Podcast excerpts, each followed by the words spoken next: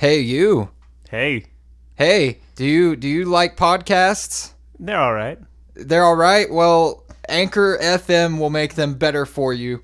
Ooh, will Ye- they? Yes, they will produce your stuff for well, not produce it, but they'll they'll, they'll distribute it for you at least. They will produce the stuff. They they won't actually produce it. You got to do that all. You you basically do all the work and they just put it out for you. Oh, so like I just give them my soul Yeah, and all my time and hard work. like like sign your contract in blood and you're good to oh. go. Cool. Yeah. I'm I'm in. Let's do it. All right. Take so- me away, Anchor All right, FM. all right. Well, you just got to go to www.anchor.fm, and that's that's how that works. That's how that works. I will Yes. visit www.anchor.fm. Thank you very much. You're welcome.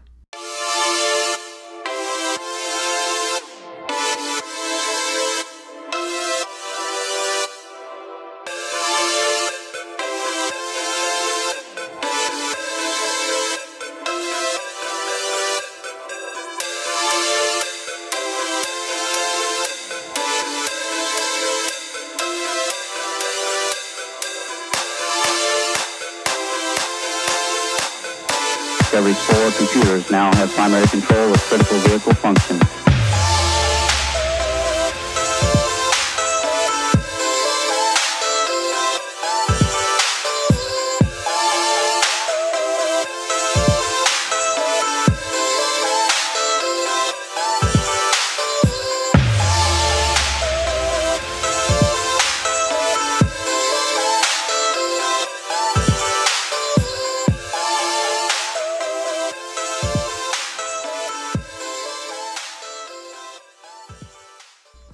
People. Hello. This is Zach, This is Brandon and you're listening to the Awesome Mix podcast. on NPR. Yes, That's what it sounds like. I feel like that was just so mellow. Yeah. Mm, yes, this is the NPR. I figured I figured it'd be cool to go a, a, a kind of like low high energy this time instead like- of like a uh, like in your face like hi. oh God. I'm sorry, that was really loud. Yeah. Coffee, man, espresso. I'm twitching. Felt like we were about to start reviewing the stock market. the Dow was down 15 points today. and then you just like screamed at me, and now I'm like, I'm awake. I'm I'm sorry, man. I'm I'm barely awake, but espresso, yeah, it's a thing. It's a good thing. I'm uh, in the words of Flyleaf, I'm fully alive. Nice. More than most, right? Is that how? I don't know. I haven't listened to that in a while. But yeah. So what's what's going on? How how you doing? Oh, oh God. oh no. Uh, That's well, it's I'm, Positive. I'm all right. I'm trying to look upwards, but I had to miss a week of work because I got sick with a common cold and had to wait on my stupid COVID test, even though I knew I didn't have it, yeah. which took them seven days to get to me. They give you the test, and then they're like, "You will die in seven days." I guess so, man. like, I mean, if I had it and I died within those seven days, I wouldn't have known because I didn't get my test results for seven Dude, if days. you have if you would have died of like a brain aneurysm, they would have been like COVID nineteen. Yeah. No, dude, get look at this stupid email they sent me too. Oh, there's an email. Yes! we have an email, people. Read that. Tell me what's wrong with that email.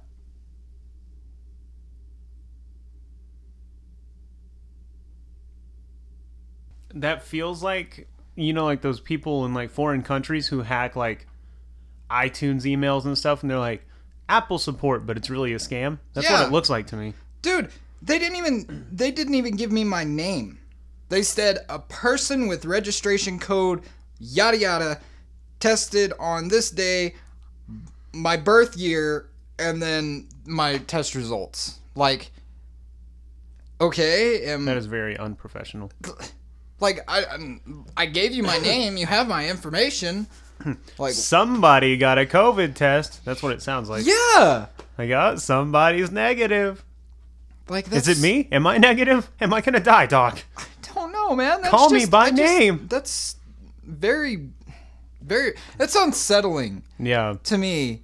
Like, You know what that tells me is that they have so many people getting tested that the easiest way for them to file is just here, here's your code. yeah, And it's like that's ridiculous. that's absolutely ridiculous. And the fact that it takes seven days to get results, man. Really, Mm-hmm. seven days. I feel like if you're negative, it should be pretty easy to just be like, "Hey, you're good." Well, I mean, when you go to a doctor's office and they swab you for something, they come back with the results within at least 45 minutes to an hour, right? Yeah. You know, you're just sitting there twiddling your thumb, waiting for it. but- Yeah, I think even like I got blood work done a few years ago, and literally the next day they called. They're like, "You're good. You don't got diabetes." You know what I mean? It should not take them that long to get you results, which I understand there's a lot of people right now getting tested for it. Yeah. But still, I don't think it should take a, a week to get results. Yeah, that's insane. especially from a swab. You know what I mean? Yeah. Swab tests normally are back within like like I said, not not very long. Yeah. Any- anyways, I didn't get paid for That's that nuts. week that I had to miss. That they made me miss. Yeah. I was not allowed to come back to work and clock in until I, I had that test result, which is absolutely ridiculous. That's wild. and you know what really pisses me off? I came back and they didn't even ask to see my test result. Yeah. Are you serious? Yeah, so I could have just gone back in after I felt better, which was like a couple of days, Yeah. and been okay apparently because they Jeez. they weren't gonna ask for my freaking test results. You could have just walked in and been like, "Yeah, I'm good. I don't got it." because I, I was i knew i didn't have it Yeah. i knew it was just like a common cold or something like i just had a mild fever and like an upset stomach which went away after a couple days of taking medicine Yeah. Well, and I, you know, even right now, I'm still kind of draining here because uh, I had like a really bad sinus headache for like a week. No COVID 19. I didn't have a fever, nothing. But still took a day off work just to make sure. Didn't want to. Didn't want to put at risk people at risk. yeah i don't understand the uh the symptom list like look at the symptom list and it's like a mile long It's yeah, any kind of symptom for anything. It's like, it's like you have it oh, you uh, you've got allergies, COVID nineteen. yeah Oh, you've got alcohol poisoning, COVID nineteen. i don't i don't understand it man like the, the I- best way I can describe it is there was this meme of uh Lord of the Rings, right, where he gets shot with the arrows a bunch of times and Uh-huh. the dude dies. He's like laying there and um what's his name? He's like holding him. He's like you're dying of COVID nineteen, Boromir, and he's like, "No, I'm pretty sure the arrows are killing me." He's like, "He's like, the COVID nineteen is making you delusional." dude like i this is it's a, it's a serious freaking disease yes Yeah. it is a serious viral infection but like i feel like like here like in these states at least it's been blown out of proportion oh, most definitely.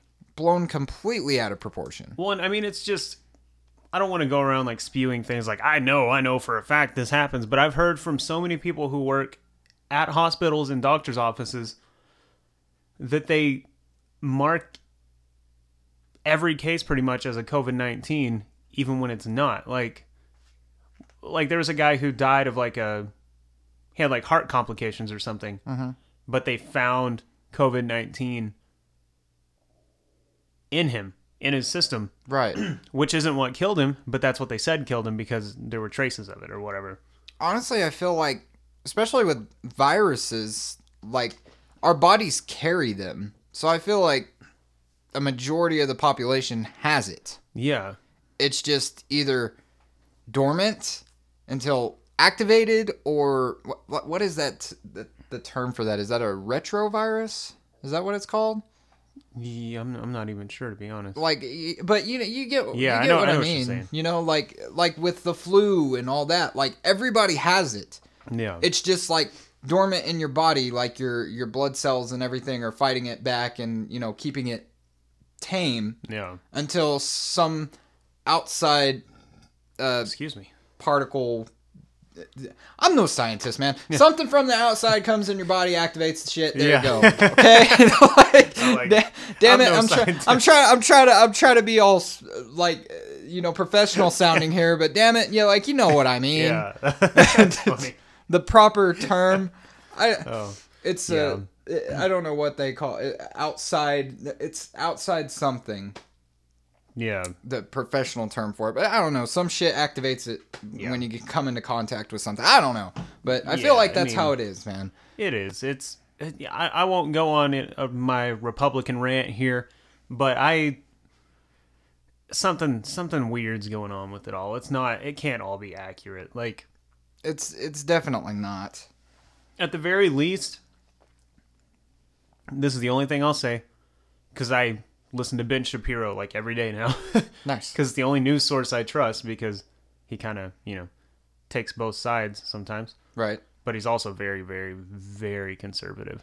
But you know, like I you said, I, yeah, I guess it's no different than Rush Limbaugh. yeah. But he's, you know, he's like, well, yeah, there are more cases being found because tests are becoming more readily available. Mm-hmm. So, yeah, the number's going to shoot up because more people are getting tested, which means there are more positive tests coming back. Yep. But it doesn't sound as scary when you say that the same amount of people are sick. Mm-hmm. So you have to say the numbers climb and we're all going to die, Yeah. which I feel like is the narrative in the country right now. Well, And yes, there are a lot of people dying. It's very sad. A lot of people die from pneumonia every year too. A lot of people die from the flu every year. A lot of people di- just die in general. Like mm-hmm. it sucks. It's sad, but that's life. You know, I'm not gonna be afraid to leave my house just because people are getting sick and dying. Like Yeah. that's been happening all my 29 years of life. You Yeah. know. yeah. A- anyways, off the off the political stuff. We're Yeah. sorry. That's just like that. That really irked me and sent me over the edge. Yeah. How I, I just I'm just very opinionated about this I- a week of my life of my income completely gone. Not that it's a lot of income to begin with, but Yeah. I mean, I needed that week Yeah. of funds. Your freaking livelihood. and yeah. I don't get it. I don't get Yeah. reimbursed for that week that I was told, told that I couldn't clock back in until I got my results back from. I'm not getting paid for that. It's Yeah. bullshit. That is crazy. I feel like everywhere, like I was saying earlier, I feel like everywhere should be required to pay you if they're going to make you take If they're time gonna off make to get you a test. Yeah, exactly. If they're gonna make you get that test, Even you if should it get like paid. takes away from sick days or vacation days or whatever, like you should still get paid for that. Mm. Absolutely. Um. Anyways, Yeah. off that. Had to get that off my chest because I'm pissed off that I had to miss I out. gotcha. I'd be mad too. You know what I mean? And it's just like I world world's in shambles right now. yeah, it's everything's crazy. And uh, the curb here is terrible also I feel like cuz Americans are just so hard-headed Yeah. that they don't want to follow the the mask mandate or whatever. Yeah, there's still people who won't wear masks. Something so simple. I mean, if you look at it, yeah, okay, sure. Um sure the mask thing is uh is uh kind of eh, you know what I mean? Like Yeah. I, I don't want to wear a mask, but I'm wearing the mask, you know what I mean? Yeah. But uh, people are just like if you look everywhere else, everywhere else has no problem wearing those masks Mm-hmm. why in the hell are Americans so caught up in their ways of "Mm, the man's not going to tell me what to do Yeah. and uh, not wear masks, which is scientifically proven to help, you know, die down the spread Yeah. of this virus. Yeah, at the very least, it keeps, you know, covers your mouth, keeps you from spreading it. exactly. But I do, I get it. I really do. I think a lot like these people, so I really get it when they're like, well, it's infringing on my rights to make me wear a mask, which it is. They're going overboard with, like, we're going to fine you if you don't wear a mask. yeah, like, that's stupid. definitely. But also, it's just a mask. Like, I really don't mind wearing it that much. I. I don't want to wear it if I don't have to, especially because like if I sneeze in the thing and then my nose gets all like clogged up, which happens like every time I put it on. yeah. I'm like, I can't breathe. But it's just a mask. Like, it's just a mask. Anyways, sorry. yeah, Uh, back I- back on it. I said I said I said go away and then I came back. I'm sorry. My bad. Sorry. yeah, dude, it, yeah, I could talk about this all day. So like I, I feel like my own opinions have been based off of what everybody else is doing on this whole thing Yeah. and based on off of my own experiences with what's going on it's just like I, my one, the one thing I will say, the one thing I feel like I have to say because I believe in it so strongly. I feel like it should be up to individuals how they handle it. Exactly. Like eh, getting an entire country on board with something. Look at look at America. It's never like that. Nope. There's always someone who's like, "No, screw the man. I'm not going to do what you tell me." Yep. There's there's so many Rage Against the Machine fans out Yeah. right. there. But you know, it's like I feel like it should be up to restaurants whether they want to do outside dining or inside dining with obviously proper precautions, you know, hand sanitizer, masks, gloves, what have Basically, what we've been what we've been Yeah. doing since the beginning of it. Yeah. Uh, yeah. Uh, yeah. Off the political stuff. We're not a political podcast, Yeah. people. We just Sorry, this this is this is like happening everywhere. yeah, I feel this like is this is like something that needs on. to be talked about at this point because well, I mean, all press, all their news articles are which which Pete Wentz eyeliner are you? So uh, we have nothing to talk about except except what's going on in the world. Dude, no joke. One one of the articles was like it was like, can you guess which Taylor Swift album is categorized under what genre on iTunes? I'm like, what? no, I, I can't. And I'll tell you why I can't because I don't want to. because I do not care. First of all, you're alternative press and you're doing an article on Taylor Swift. Yeah. Second of all, no one cares. Nobody cares. I miss Alt Press. I, I remember looking forward to the next issue of Alt Press every month, and Yeah. back when they actually you know featured bands and albums that had to When deal with they were, this- like, the scene and what Interviews and. Warped Tour coverage. Yeah, which, I mean, I'm sure if Warped You Tour was still uh, a thing, they would still cover it. yeah, a, a dive into like the the studio sessions of certain bands recording an upcoming album Yeah. or whatever, that sort of thing. That was really cool. I don't think they do anything like that anymore. Not not much anymore. I know, dude. They've to changed to, this like- like countdown video format a lot. Like, there's always videos on um, YouTube from the Alt Press channel now. It's like ten essential punk albums from 1985, which that's cool. Right. But is that all there is? Like, is because it seems like it's either that or it's like ten underrated metalcore bands of the 2010s and stuff. And I'm like, this is cool. But how about you like interview those bands and like cover them and you know do more than just count them down? Yeah, I remember when there used to be like a full like five, six, seven pages in the middle of the magazine about one certain band and Yeah. going in depth interviews with them. Like it was all serious. Mm-hmm. It was all like really cool stuff. Like I, I oh my god, that, He that- whacked his mic. donk. Dong. We'll, we'll new edit. sound effect. we'll edit that one out, I guess. Maybe not all. I don't know. That's pretty funny. but yeah, you know, like I, I remember there was like a three, three or four page article. There was an interview with Craig Owens, like when D.R.U.G.S. first came out, right. and I remember reading that, and it's like one of my favorite articles because they got like way into like the whole Chiodos thing and him leaving the band or getting kicked out or whatever. And why don't they do more of that? Because nowadays it's all he said, she said BS, and Mm-hmm. nobody goes straight to the source anymore. And the the uh, dwindling state of alt press is very much music Depressing. and depressing, and Yeah.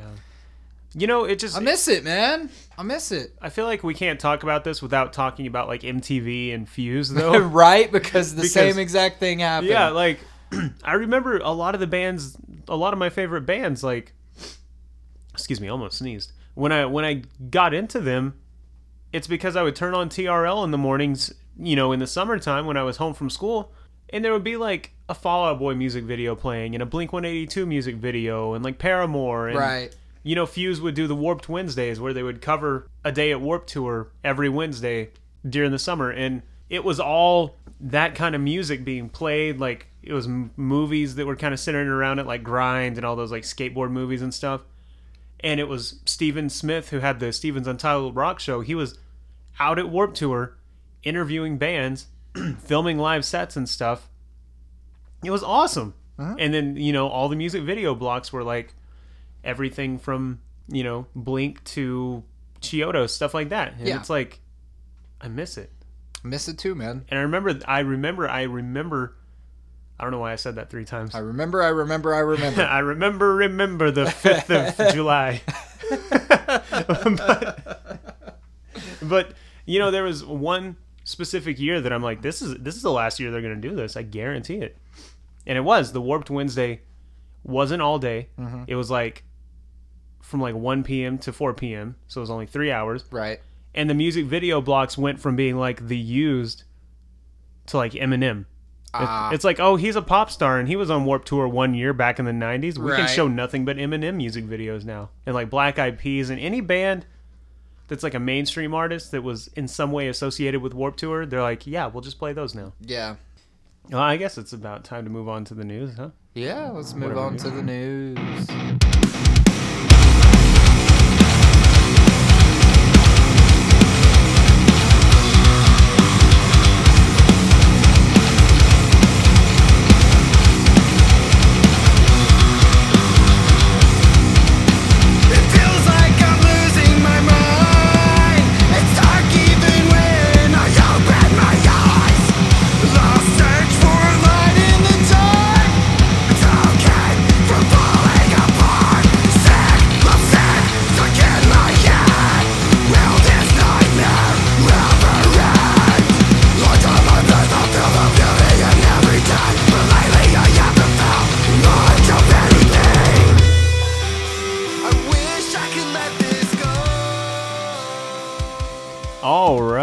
Who was that? That, my friend, was a band that sadly doesn't exist anymore. Armor for Sleep? Technically, they do exist, I guess. Almost grace the Moment. moment past. I hate that band. that is the worst band in the history of music. Worse than Falling in Reverse. Uh, That's like Insane Clown Posse, but like somehow worse. a band uh, that uh, you were a part of for a good long while. Um, formerly known as Grace the Ocean, which this song can be found on all streaming platforms under the moniker Grace the Ocean. And the song is titled Dark Places. Eh, we're all right. This this song is just on streaming platforms. Um, figured we'd share it with you guys. It's a it's a good song. I love it. I'm very proud of it. Like listening to it in the headphones because I haven't listened to this song in so long. Me either. I was like, "Whoa, that's me!" Yeah. Wow. It's a good good song. Wow. Wow. went full Owen Wilson. I was like, wow, we're good. All right. Yeah. All right. So Check check us out on the streaming. yeah. I used to be in a band back in the day, and then I grew up and got a job and got busy, and now I just do a podcast. Yeah. So a little self plug for you. Yeah, a little self promotion. I still make money off of that, but it's wired to a bank account that I no longer have. so I have no idea where that money goes.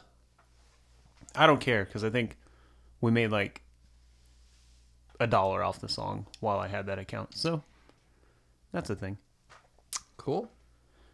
Yeah. So uh, you got some got some news. You got some happenings happenings for us. This just in in the music industry. there we go. I was waiting That's on what it. he was waiting for. I was Okay. waiting on it. Take it away, Zach. All right. So this just in in the music industry The movements. awesome mix newscast. Movements.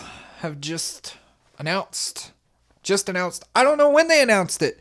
Just freaking showed up all of a sudden. I don't know if it was last week. I don't know if it's two weeks ago. I don't know if it was a month ago. I don't know if it was yesterday. But Movements have announced their new album At coming out At some point in time, Movements made an announcement. September 18th, and they have a single that we are going to grace your ears with today. Yes. We do. Yes. I just I didn't look it up. You're not because I- prepared. You're never prepared. I'm never prepared. Why? This is a problem. Don't give up your ghost. Is that what it's called? Yes.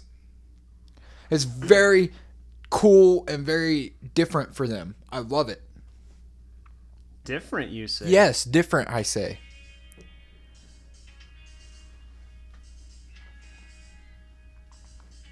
I like that already. Ooh.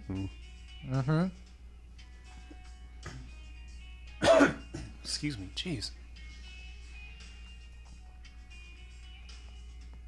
It was beautiful. I love it. I'm excited for the album.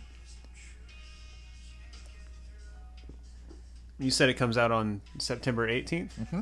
I feel like that's the exact same time that their first album came out. It is. Whenever it came out, Three years ago, to be exact. three years ago. Wow. Yeah, crazy, right? Wow. Like I feel like that might be the exact same date, or at least close, like 17th, 18th, 19th. Let's check this out. I don't know why I remember that, but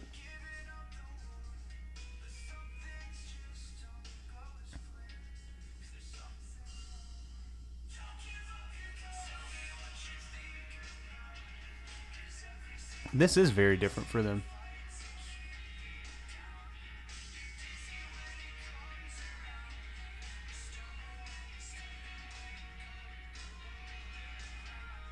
October 20th.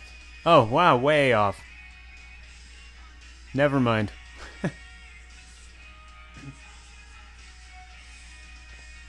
I like this a lot. Awesome, man. Uh, to to be honest with you, like I've always thought they were good, but their music gets very boring very fast for me. In this, you know, this is a slower song. It's not like super energetic, but I like it more. I like it more than the like me without you, like spoken word kind of thing Yeah. they were doing. Yeah, the uh, album titled No Good Left to Give coming out September 18th. Super positive and not depressing album title like all the rest of them. Yep.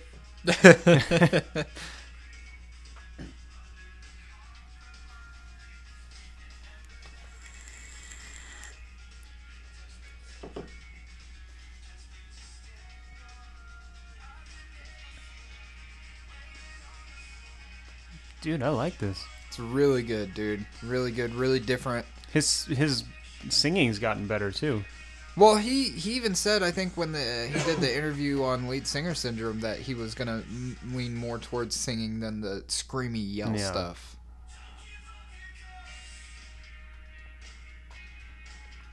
I like how it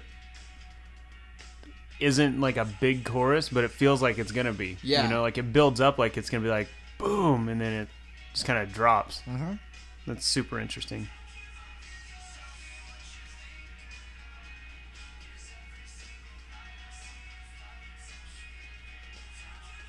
And they're phenomenal live. Absolutely. They are. They sound just as good as the recording. Mhm. They sound even better when I'm not having panic attacks and have to leave early. that was a weird day. Well, not only that, but it took them like 40 minutes to get their in ears situated. Yeah. Yeah, that there was such a delay with their set. It was weird. Boston Manor killed it though, and Trash Boat, and that other band, Drug Church. that one. You hear their first song and you've heard it all. Yeah, it's like wow, this has been 25 minutes of. But yeah, there you have it. Don't give up your ghost movements. New album coming out September 18th. Again, I like it. I'm excited. So there's not really a much, much just in in the music industry. I guess Except for there's a lot of tour delays and reschedules and stuff. Yeah, um, Silverstein actually decided to do a live To do. stream event, performing a hour long set live from the studio that they recorded their newest album, and it was absolutely fantastic. It was. I watched it. Underoath did a live stream too. Did they? I did not watch it because they did three or four sets, one for each album. Uh, they're only chasing safety, define the great line, lost in the sound of separation, and then I think like a covers set or like just a set of like newer songs and stuff. It was fifteen dollars for each performance, Oh wow! and it happened while I was at work every single time. Ah. So I was like, just not gonna not gonna see that. I've seen Underoath. I know what they sound like. They're good. Silverstein was The like Silverstein thing, You know, it, just, like it was a Sunday afternoon. It was ten bucks. I had nothing else to do. exactly, man. It was it was fun. I liked it. Dude, it open. They opened up with "Stand Amidst the Roar," bro, and ah, that's like my favorite song off of that album. Yeah, it is a good good one. I like like I was saying earlier. We were talking about this in between segments. Like I I I like that they did it in the studio with Uh-huh. like all this gear. I was like looking, I- dude. I was like, oh hey, Paul Marc's using like a Line Six Helix pedal, Right. Like I was looking at everything. I'm like, this is this is cool. Can we talk about the badass Ernie Ball guitar he has, bro? That's like the one thing I didn't pay that much attention to. But his guitar looked cool. They had like It a whole nice. like self-advertised commercial for it. They did. I like that how they had like these fake commercials for it. announcement of Redux 2, they said. Yeah, yeah, yeah. Redux 2 coming Exciting. soon, they said. My favorite one was the uh, contact Kohler and Kohler and, And Kohler, Kohler, and Kohler and Kohler and Kohler. That was funny. That was awesome, man. I love their freaking little self-made advertisements for in between songs. It was really cool. And the whole like vacation ad Yeah. for Massachusetts, and then Uh-huh. they went into playing Massachusetts. That's honestly because I wasn't paying attention to the ads at first. I was like, "Are these real?" I wasn't even paying attention, and then I saw that one. I was like, "This seems kind of silly." And it's like visit Massachusetts, and then they it goes with the da da da da Yeah. da. I was like, "Oh, I see, I get it. This is awesome." Yeah, they tied in the their own little. It was it was really cool. I loved it. Yeah, Beautiful, perfect. the whole like locker room interviews were kind of annoying to me though. Yeah, That was a little too cheesy in my opinion. I liked it though. I feel I like mean, it was it was that, fun. That's that's like classic that era. You know what I mean? Like the the late 2000s, early 2010s, like that type of era. Like Yeah. that I love that man. That was like really cool. It was funny. it was it was a great. I Performance. enjoyed it. Uh, They did a Did you notice though? My only complaint, and it's not really a complaint; it's just an observation. Shane seemed like he was straining his voice a little bit in some parts, no. especially like on on Infinite, like when he tried to hit the really high parts, he like almost had to go falsetto. It just sounded like he was like pushing himself, and if you like watched his face, looked like he was trying to take a dump. Some of the times. Well, I mean, yeah, he's doing a live performance, bro. That's that's the beauty of the live performance. Yeah, I just I don't know. It just it kind of felt like maybe because they haven't done a live show in so long, he was kind of Well, straining his voice a little. not only that, but I mean, at the same time, that's how it is in any live performance, especially when you go into like something like that. At, that's just the beauty of it. It's Yeah. raw, it's genuine, it's upfront, it's personal, it's in the moment. Like Oh, I do have an you're not actual gonna- you're not gonna you're not gonna be able to hit that beautiful falsetto note perfectly when Well, you're in the middle of a live high just- energy performance. like man. Paul Marc, he was he was on it, and then uh, the other guy, the bass player, what's his name, Billy something. yeah, Billy. He his screams and his singing, they were Dude, oh my god, yes. I was amazed when he came in with the freaking gutturals and stuff. I was like, Yeah. damn, all right, bro. Oh, I do have one complaint though. The the part where Shane like stopped and point pointed the mic at the camera, like for people to sing at home, that was so awkward. I loved it. I was I just loved like, it. I, I was like, I was singing at home, so when he did that, I was Oh. like, yeah. see, I wasn't singing, I was just watching and like I- kind of bobbing my head, and I I was, was, like, ah, oh, dude, I oh. was, I was jamming, bro. I was jamming. Like the parts where he was like, "Come on, clap your hands." I was like, "Yeah, I'm gonna clap my hands. This is what's up." yeah. See, I'm I at was home. just I'm like, in my living room. Let's jam. I was Let's just have a sitting good there, time. like leaned back on the couch. I was like, Mm-mm. I was doing the same thing I would do at a show, just in the comfort of my own home on the couch, with my arms crossed. Just nope, not singing, not clapping. I'm here to watch. You're singing clap at shows. Don't lie, Sometimes bro. most come of the on. time. We've been to shows together. Yeah, I know. I've seen you. I'm were I to go to a show now, though, I'd just be like, "This sane Archers tastes like water."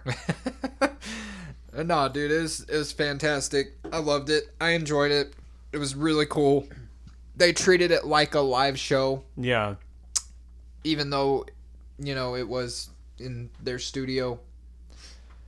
It was all It was- recorded was super live. cool. That's what I loved about it. It wasn't the the thing that's been going on recently where they like edit and splice together like Yeah. images and stuff to make it sound like pristine. It was like like it when the, when there were mistakes made or like a guitar was a little bit off tune, like you could hear it, and I fucking loved it. 'Cause Yeah. that's that's my favorite part about live shows, bro. That that raw element that you don't get from a recording. yeah, I love that. I love when things are a little off or when, you know, the the uh the guitarist is a little bit off key here, you know, or you know, something like that, bro. Yeah. I, I I just like that genuine like you don't know what's going to happen live, you know. It was really cool. it was definitely a lot of fun. That was a, I just I liked watching, because I like studio session stuff. It's fun to watch.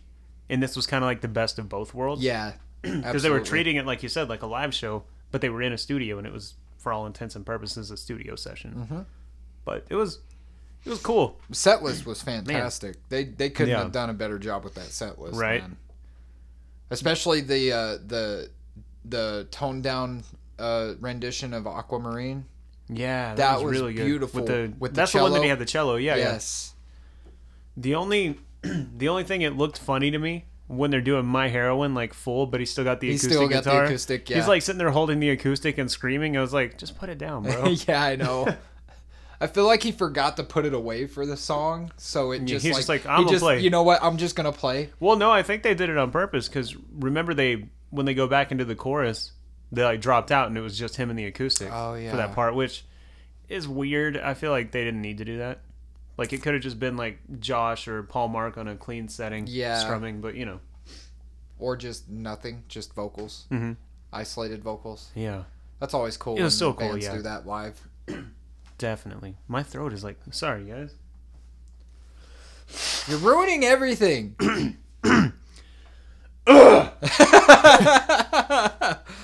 Okay. Much better now. But yeah, that was really, really, really cool, man. I enjoyed it. I think it was like one of the best things that anybody could have done, and I love that it was Silverstein that did it. Yeah. So, that's about all the news, huh? Yeah, There's nothing really going on except all the COVID stuff we covered earlier. pretty much. So we But- got some mini reviews though. Mini reviews. You want to go or you want me to go? Uh, rock paper scissors. All right. Piss. Okay. So, for the first time, excuse me, dang it. Quit! Quit Yeah. it! Stop it! Shut up!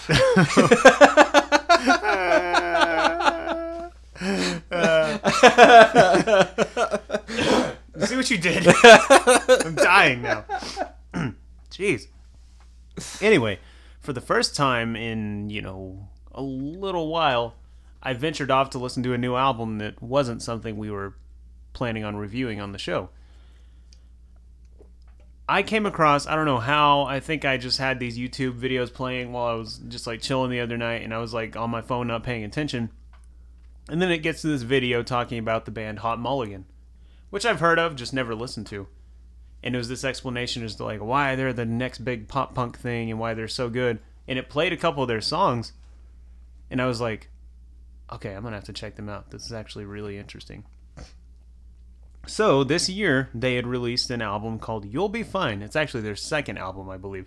nice. Still haven't listened to the first, but I'll probably go back and listen to it. But from what I've heard from other people and reviews and stuff, is this album is ten times better than the first album. So I'm not gonna go through the whole thing, but I did listen to the whole thing, and I very much enjoy it. And I'm gonna play you right off the bat this song. It's called "Equip Sunglasses." I listened to this song when you posted it. I love it. It's so good. This guitar part, this riff, got stuck stuck in my head, and that's why I listened to the whole album. Because I was like, okay, okay. And I like the kind of Wonder Years, like yelling, singing.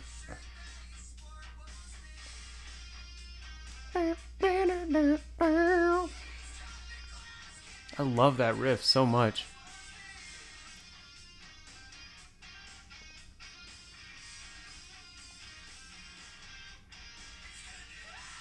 Is it?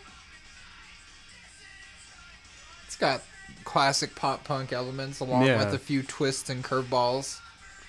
I like it.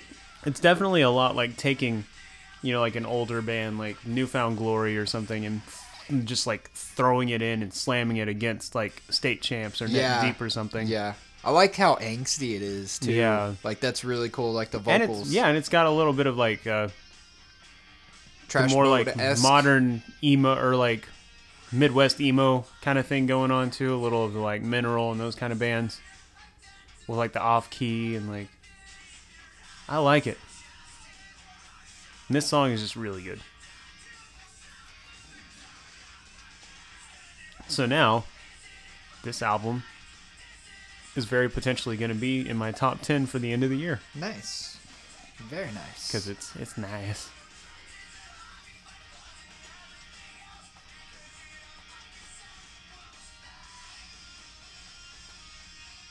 I think I'm about to go on like a little modern pop pop punk dive, just because I forget how good some of these bands Basically are. Basically, what what I've done recently. Then Yeah, but you know I'm gonna try to find bands that I haven't listened to. Like I'm not gonna just go back and listen to State Champs and Real Friends. Like I'm gonna try to listen to the bands that I never gave a chance before and see see how it turns out. Well, that's how I've discovered some of my favorite pop punk bands of all time, Mm-hmm. like Trash Boat and um, Capstan. Which I still need to give Capstan a real like thorough listen. Still haven't done that. They're they're they're one of those bands that it's kind of like hard to really dive into their sound. Right. I don't know this this just among everything this stands out to me so much. I don't know what it is about it. I just I like the guitar tones. I like the guitar parts. Honestly, this is a rare occasion for me, but I've very seldom paid attention to the lyrics on this album. I was just like, Everything else just sounded so yeah, I was like, I'm really enjoying this. I don't need to ruin it by finding out what he's talking about. right. And this this song, um, feel like crab. This is a really good one too. Real beachy. Yeah, because it says crab. Equipped sunglasses feel like crab. Yeah. There is a little bit of like a. They remind me of Seaway a little bit. Not that they That's, sound that's similar, The kinda, that's the kind of vibe. but they kind of have that like like yeah. It's just it's kind of got more of like an alternative rock feel to it, and the like the dueling vocal kind of Yeah. thing. Which they they don't have a lot of it like Seaway, but you know, you get the point. I do. I do indeed.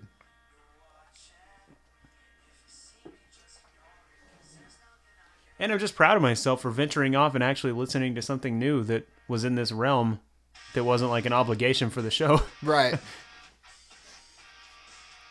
it's it's crazy how we do similar things like this a lot because the band I'm gonna show you similar fa- finding method, uh, similar uh, checking out method, yeah. all of that, So I guess you could say it was same same but different, but still same. but still same. oh man. Believe it or not, I actually first heard of these guys because uh um this this artist uh Hunter Thompson, Hunter GK Thompson is what he goes by. Um he's one of the worship leaders actually at Bethel Church in California. And he posts like a lot of like what he's listening to all the time. He'll just be like, "Yeah, you know, just spinning this record." And he talks about these guys a lot and he talks about Neck Deep a lot and stuff and you don't see a lot of people in that world talking about these bands. So I was like, well, if he's into them, I got to check them out. Like I was like if it's it's got to be cool cuz it's, you know, like I said, you just don't see a lot of people like in my position and in that world talking about this kind of music anymore. So I'm like, the ones that they are talking about, it's got to be good. Right. Like,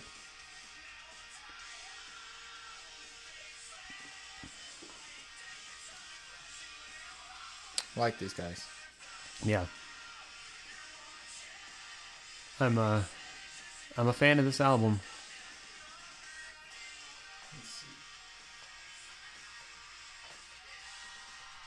I welcome any and all pop punk esque bands. Speaking of which, there were two new albums that came out this past Friday that are Pop punk as pop punk gets. yeah. I'm gonna I'm gonna jump to Dirty Office Bongos just because I like the name of that. Nice.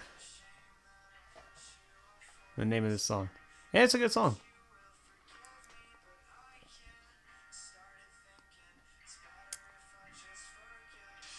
Should we uh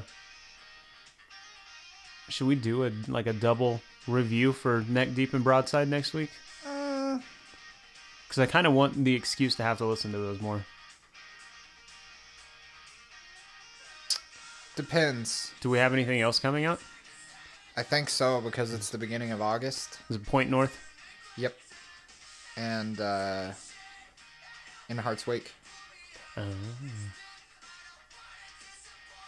feel like Point North is the one that we're both going to listen to. Yes. So we'll do that. I'll save one of those for a mini review. Is is it coming out? I feel like it's later in August? August. Let's find out here. Gotta do our research. Yeah, we do our research live on the show. So that's how professional we are. Definitely. No, it's later in August. It's the 21st of August. So we don't have anything really that not a common album anyway. Yeah, because In Heart's Wake is August 7th. So I'll probably let you do like a mini review on that one. I'll take I'll take one of those neck deep or broadside. I'll do a mini review. Cause in two weeks we're How not. about we'll each do a mini review of one of the albums and we'll collectively come together and review the other album as our full album review. yeah, let's do it. So we'll tackle that when we get to that. But yeah, we'll jump that- off that bridge when we get to it. That seems to be the the setup that we're going for here. And if you guys want to share your thoughts on any of these three albums, we might talk about them on the show. As a matter of fact, we're talking about a, an album recommendation today Yes, by. Daniel. Daniel dsdconfessionals.blogspot.com. He's been doing a the like top top 10 albums of every year from like 2000 to 2009. Mm-hmm. It's been really interesting. It's kind of reminded me of some albums and it inspired me to actually do my own so that I can kind of restructure and rethink my top 100 for when we get to that Right. and it's helping so much to like break it down by year and i'm like wow the 2000s really were the best time for music in my opinion So so. I feel like early 2010s were probably the objective year for me, honestly. But i can see that i feel like there's a lot of albums from that era that are going to be in your top 100 there's a whole that are all lot. just like just missed mine let's go one more song here okay. um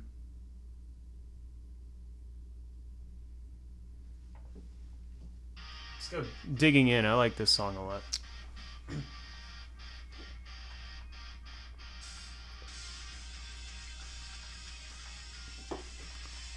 I like that little. upbeat. Yeah, I like that offbeat on the Yeah. the drums though. Yeah. Goes from that groove to that nice little. Yeah. I really like the fact that he starts off with kind of the lower voice, which he does a, a bit in the album, but I like how he kind of worked his way into the, the scream this time.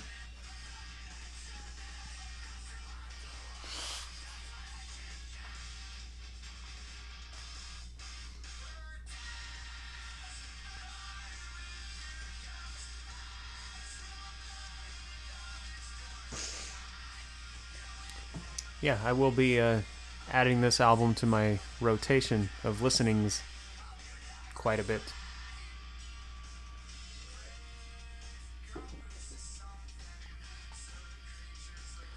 What else is even? Now we're gonna have to listen to Movements when that comes out. Yes, sir.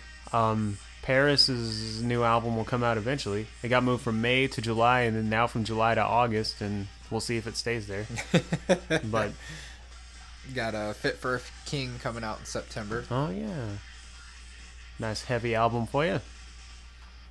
Um, Ryan Kirby's a beast. He is uh he is beastly. trying to think who else is like due out for albums. Well, I know for sure Trash Boat's due for an album, but Yeah. I still have not heard rhyme or reason from them. Since his fail apparently has already written their new album, but I don't know if they got to record it before the COVID or if they they're getting to record it in quarantine. Freaking A Day to Remember still has yet to reveal anything That's never about their out. album. I'm I gave up. It, it it'll come out when it comes out. Four years, guys, come on. Four score and twenty years from now. I See Stars has been due for one for the same amount of time as A Day to Remember. Yet That did you see though? That is one uh, article that Alt Press posted that I just kind of skimmed over. but they actually interviewed Devin Oliver, and he was talking about how writing for the new album has been heavily influenced by what he's learned from his uh, solo Shy Beast thing. Okay. Cool. So essentially, it's going to be Breathe Carolina now. Awesome. They're just going to be a, an EDM artist. I'm I'm down for that, dude. Yeah, I, I liked Breathe Carolina's return to the vocals on their latest release. It's really good. I didn't listen to it. Why, man? It's Breathe Carolina. I just Uh, dude, I'm I'm a I'm a neon freaking emo person, so Breathe Carolina is just well, in that I, realm. I like Breathe Carolina enough. They've never been like my favorite, but I like them enough. It's just I I don't know.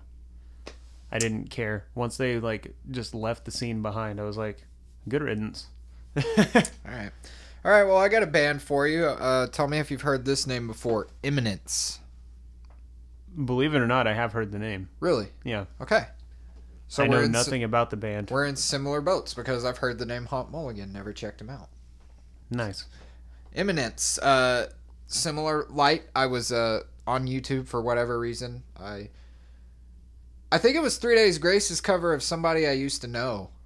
I checked that out. It's, I didn't listen to that. I was like, what? It's boring. it's very boring. I believe it. And I don't like Three Days Grace without Adam, dude. I Yeah. just it's something's off, dude. Pretty much, I've just been listening right. to One X. That's the only thing I yeah, dude. but anyways, uh, yeah, I came across this. It sounded interesting, the band name and the song title, "Infectious." But what really got me was the picture was a dude playing a violin, and I'm like, okay, I like stuff with violin. So we're gonna listen to the song "Infectious" off of the album that came out last year called "Turn the Light On." Oh my God! Here I am with the mic again. Jesus. Why does this keep happening?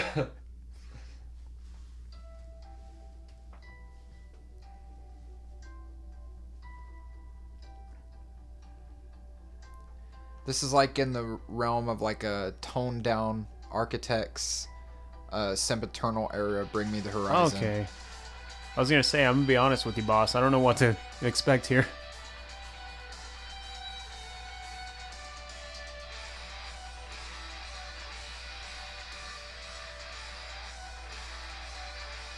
I just like the incorporation of the violin, which Yeah. uh, the lead singer does. Huh. Yeah. Interesting. This wish- is very architectsy.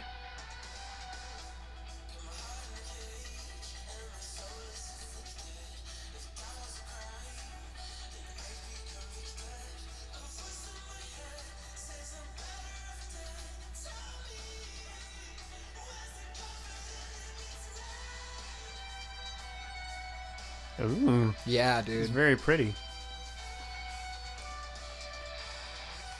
To the conclusion love is an illusion.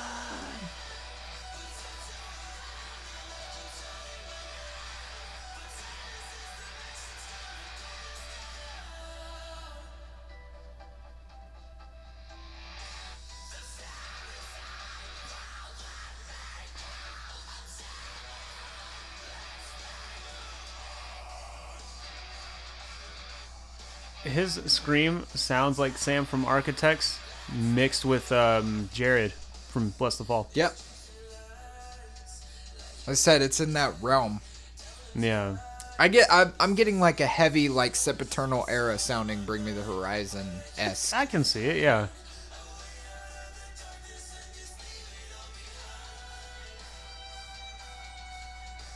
So that guy's playing the violin, huh? Yes, sir. Interesting. You got it right off the bat. You just got to show respect that he's that talented. I wish they would do more of it though. I wish there would be more violin incorporated because it's this is one of the the heaviest violin songs on this album, Uh-huh. and their previous work has more of it, but it's kind of just like sprinkled in. I wish there would be a song where he would just like go off with it, man. You know, kind of Lindsey Stirling style. Yeah. You know what I mean? Just like let it cool. loose, man.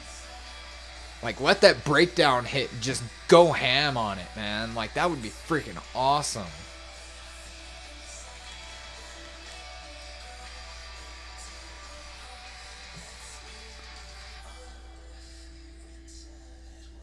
He kind of gives me like a vibe of like older, uh, Too Close to Touch too. his Yeah, I was just thinking that. Yeah,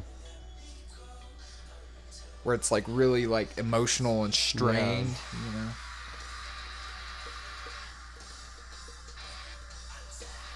Even that ambience kind of reminds me of that style. Too. yeah. Obviously heavier, but I can see it.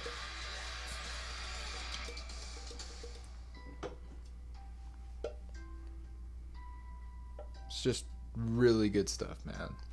Nice. Yeah. The next song I'm gonna play for you off this album here is called Disconnected.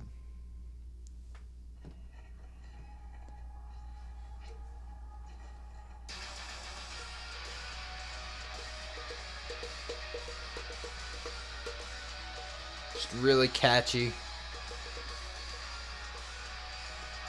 Nice and bouncy. Yeah.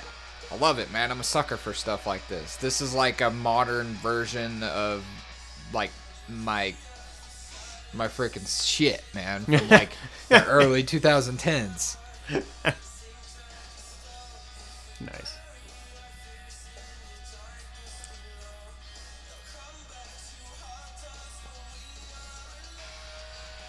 I'm gonna be honest. This is a lot less heavy than I expected when I first heard the name Imminence. Yeah, me too. I just assumed it was like, Super metalcore. yeah, I was like thinking periphery kind of stuff. Yeah.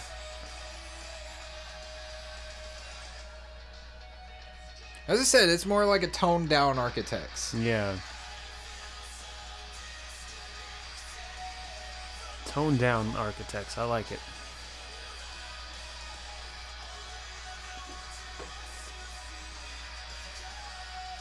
Because, you know, even on the lighter parts of Architects, you've still got Sam. Yeah! Yeah. You know and what I mean? bleh. Yeah. Blech.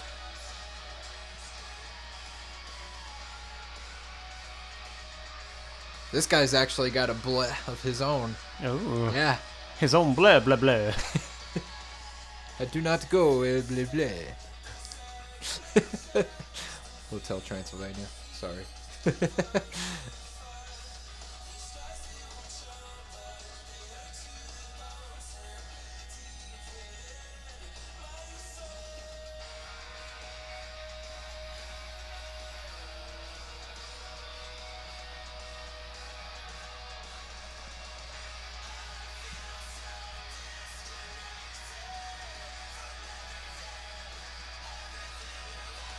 nothing too complicated. There's nothing crazy going on as far as, you know, like guitar riffs or anything like Yeah. that. It's just like that nice, catchy, bouncy, get stuck in your head, you know. It's got a, that beautiful melody behind it. It's awesome. Oh yeah. I love it. Oh yeah. It is. It's very. uh It's very easy on the ears, if that makes sense. Yeah. There's the violin.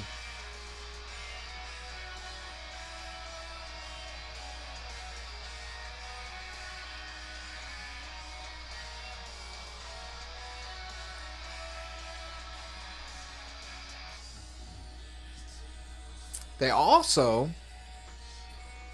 dropped an acoustic Oh. album this year based off of this album. Okay. As everybody's doing because it's the only thing they can do. It's very, very pretty. I love it. And Oh, they've we even got an acoustic version of "Crawling." The Linkin Park song. Yes, sir. Oh. Mm-hmm. We missed a piece of news, by the way. What is that? There's a new Sleeping with Sirens song, Is there? and it's decently heavy considering. okay. It's like they I'll just. play it. I'll play it for Why you is there a new "Sleeping on. with Sirens" song though? They just dropped an album. It's there's a deluxe version of the album coming God out. dang it. Which I, who cares? But you know, I liked that album a lot though. I did. I did too. I 100% absolutely do. It's the the first thing from Sleeping with Sirens that I've enjoyed thoroughly since 2011. Definitely. I mean, I've I've liked I liked a lot of songs off of Madness, stuff like that. Anyway, we'll we'll uh, I'll I'll play it for you before we move on after Definitely. after your review here. This one's called The Sickness. Down with the sickness? No, absolutely nothing like that. Oh, wow. Someone just needs to turn that into a metalcore song.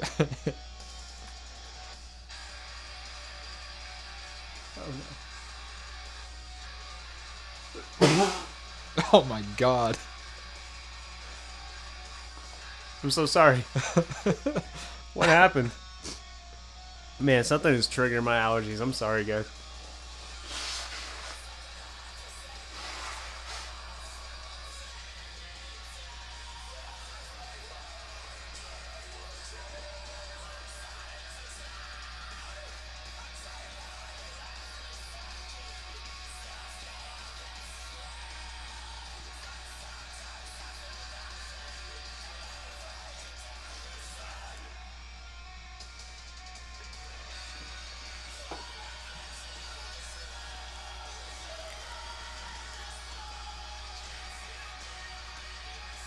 See, this reminds me of like Oli's singing in Sempiternal. Yeah, I can definitely see that. I just you said architects and now that's all I can think. I'm like they sound like architects, just with more violin.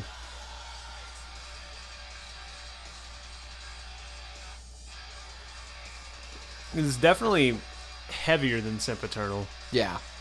Like the chugs are like more down tuned, heavier.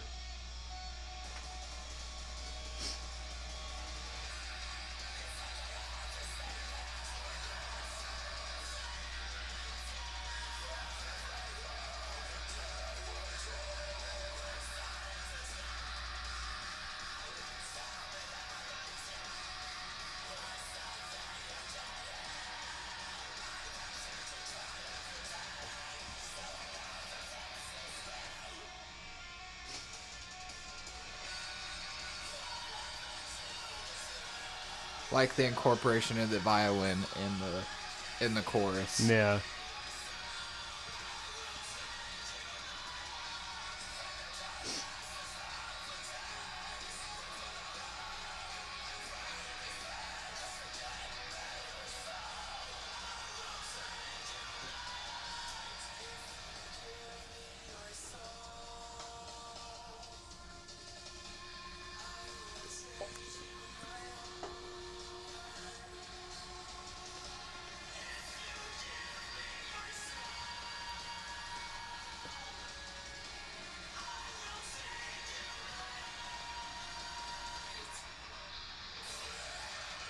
There it is. Yep.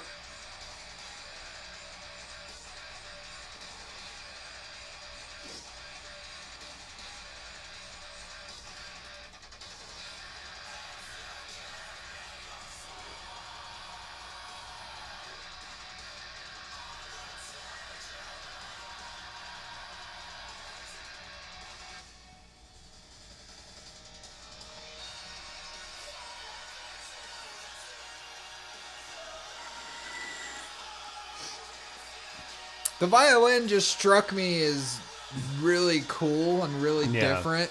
It's unique. I I I like other than that it's all basically, you know, the the same Metalcore. the same stuff. Yeah. but I like it. I love it. It's it's good. They're very good at what they do. That's for sure. As I said, I wish they would have more of the violin incorporated in the music. It is it is definitely something they I feel like they have that's their own.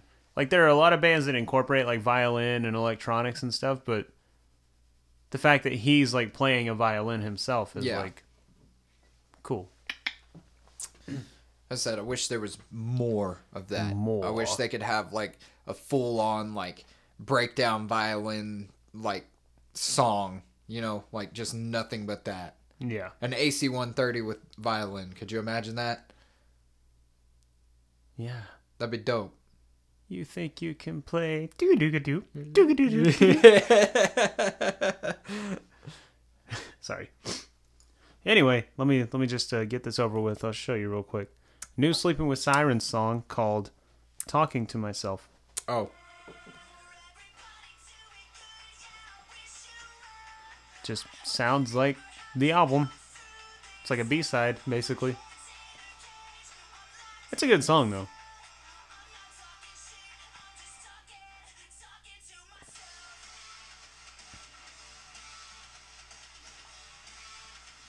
Sounds very Papa Roach esque. I hate you. it does. Okay, whatever. I'm okay with it. But I like that he's actually screaming again. Yeah. And not just like a subtle like here and there. Like throughout the whole previous album he, he did it quite frequently. Yeah. I just I feel like the sound that worked best for them was Let's Cheers to This. Yep. Like that kind of mid like just a updated version of like the mid 2000s like alt rock screamo whatever you want to call it like that just that fit them so well. And then they just they've been going all over the place since then. It's like just pick I it's kind of the problem that I had with falling in reverse. Like pick a lane. Yeah. This is about as close to let's cheers to this as you can get though. Yeah. Honestly. It's a little. The guitars are too like radio butt rocky. Yeah. But hey, you know I don't mind it. It's just the songs are well written enough that I'm like okay.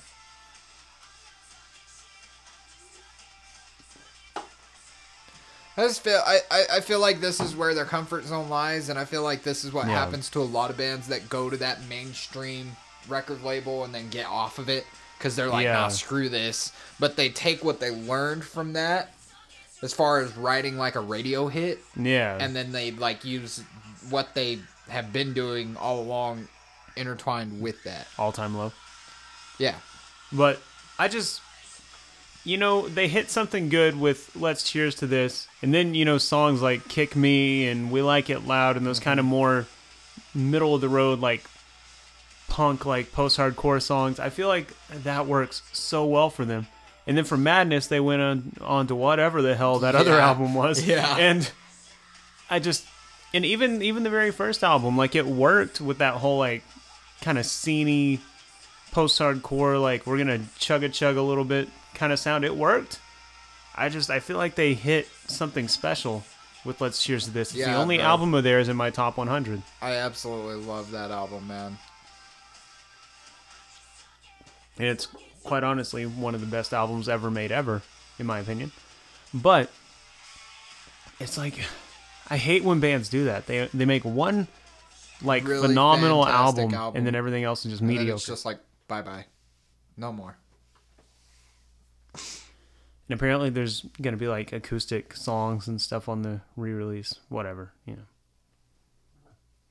So yeah, that was uh, the new "Sleeping with Sirens" song, which we should have covered at the beginning. My bad, but I forgot about it. Obviously, wasn't that special.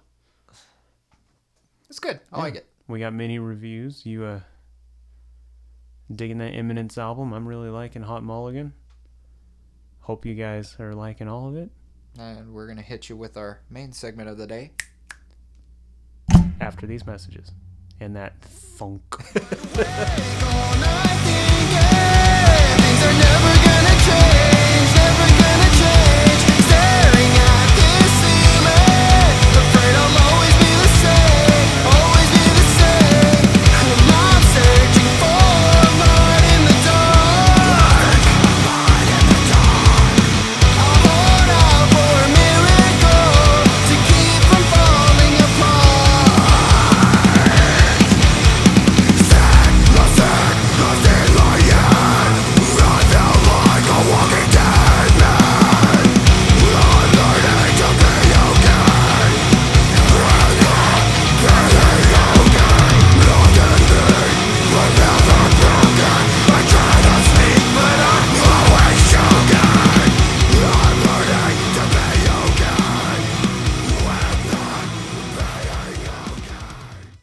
That was Doomsday by Architects. Just kidding.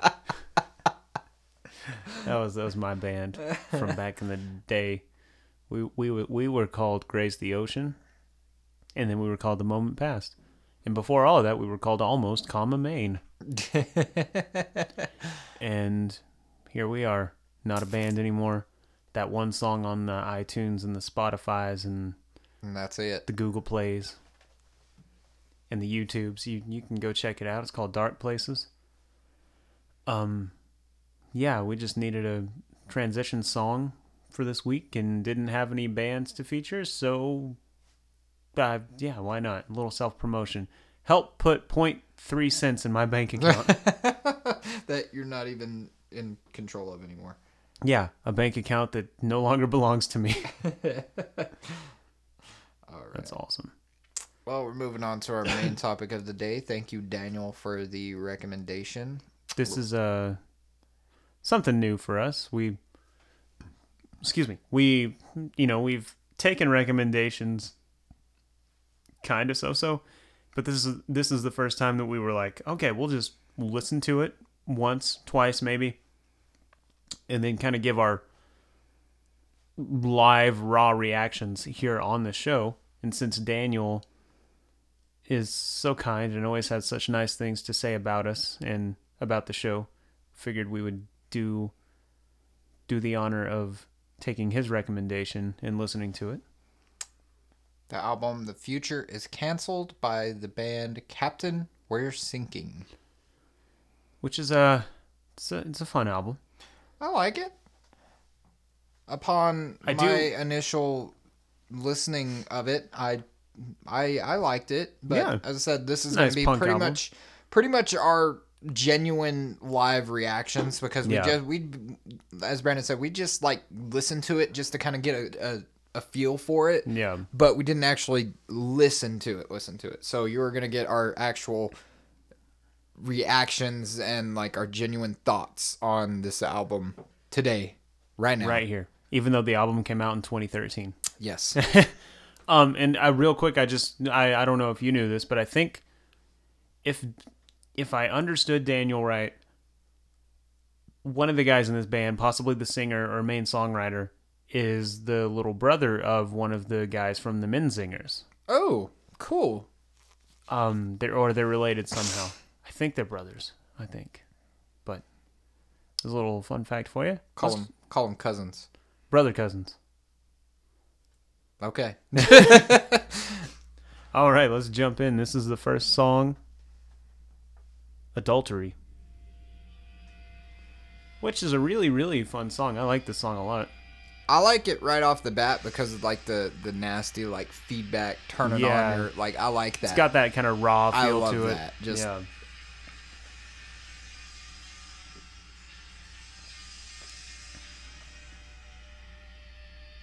Good opener for the album too. oh yeah.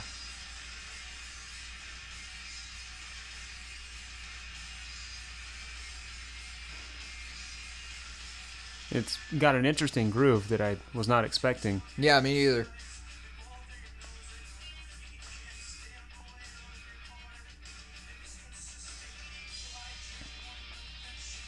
I love that guitar right there. That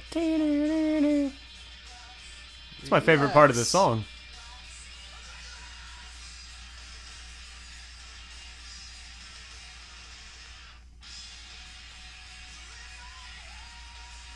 I'll just say it. I freaking love this song. Yeah. This is a, such a good song. It's fan freaking tastic, man. I love it. I like the kind of like silliness of the lyrics too, Yeah. especially like in the in the chorus or the verse, I guess pre pre chorus you could say, where he's like, "My best friend is my dog." Yeah. Which I guess, right yep. there. My best friend is my dog. Yeah. Which I, you know, I'm sure there's like a serious meaning behind the song, but y- you know, I'm sure they knew like how kind of silly that would be taken. But this is just a good song, man. Oh yeah, It's very raw. It's got a lot of dynamic to it. very angsty. Yeah.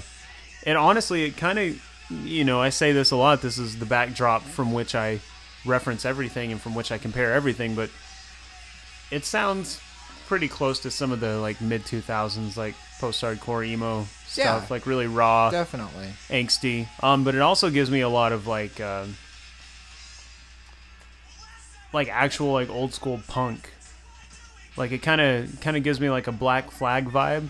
To Okay. A, to a little extent, like some of the and then like uh, suicidal tendencies, maybe just a little hint of that in there, you know. It, it's nice. I really, I really enjoy stuff like this. It honestly, I kind of compare this and Save Face almost, Okay, kind of neck and neck. I can I can see that. Yeah, like it, it, it's got that same vibe. It's got that same like instrumentation. yeah, Um, just for some reason, these guys didn't really like stick out to me in any like particular way. yeah. It's good. I like it, but Mm, sorry, Daniel, but it's just it, it it's hit or miss for me. I really do like it though. Yeah. This is a really good song too. I, I love the nature of the album. I love the the ambience, the vibe, the the rawness of it. It's great. It's awesome. But it didn't strike any chords with me. yeah. If And we're if we're being honest here. to be honest, I only listened to it all the way through maybe twice. Yeah, me too. So I maybe more time with it will it'll stick out to me more, but there was nothing initially that really was just like whoa, this is like the best thing ever. It's like like the Hot Mulligan album, like that riff Yeah. on that on Equip Sunglasses. I Like, was like, nothing- yes, I need this album. Nothing like that stuck out to me, honestly. Maybe all. the the little guitar at the, at the very beginning, of the first song, At the, the very the- beginning. that like kind of off pitch kind of thing that. And the more I pay attention to the album, maybe I'll hear more little like candy, ear candy like that that gets me. But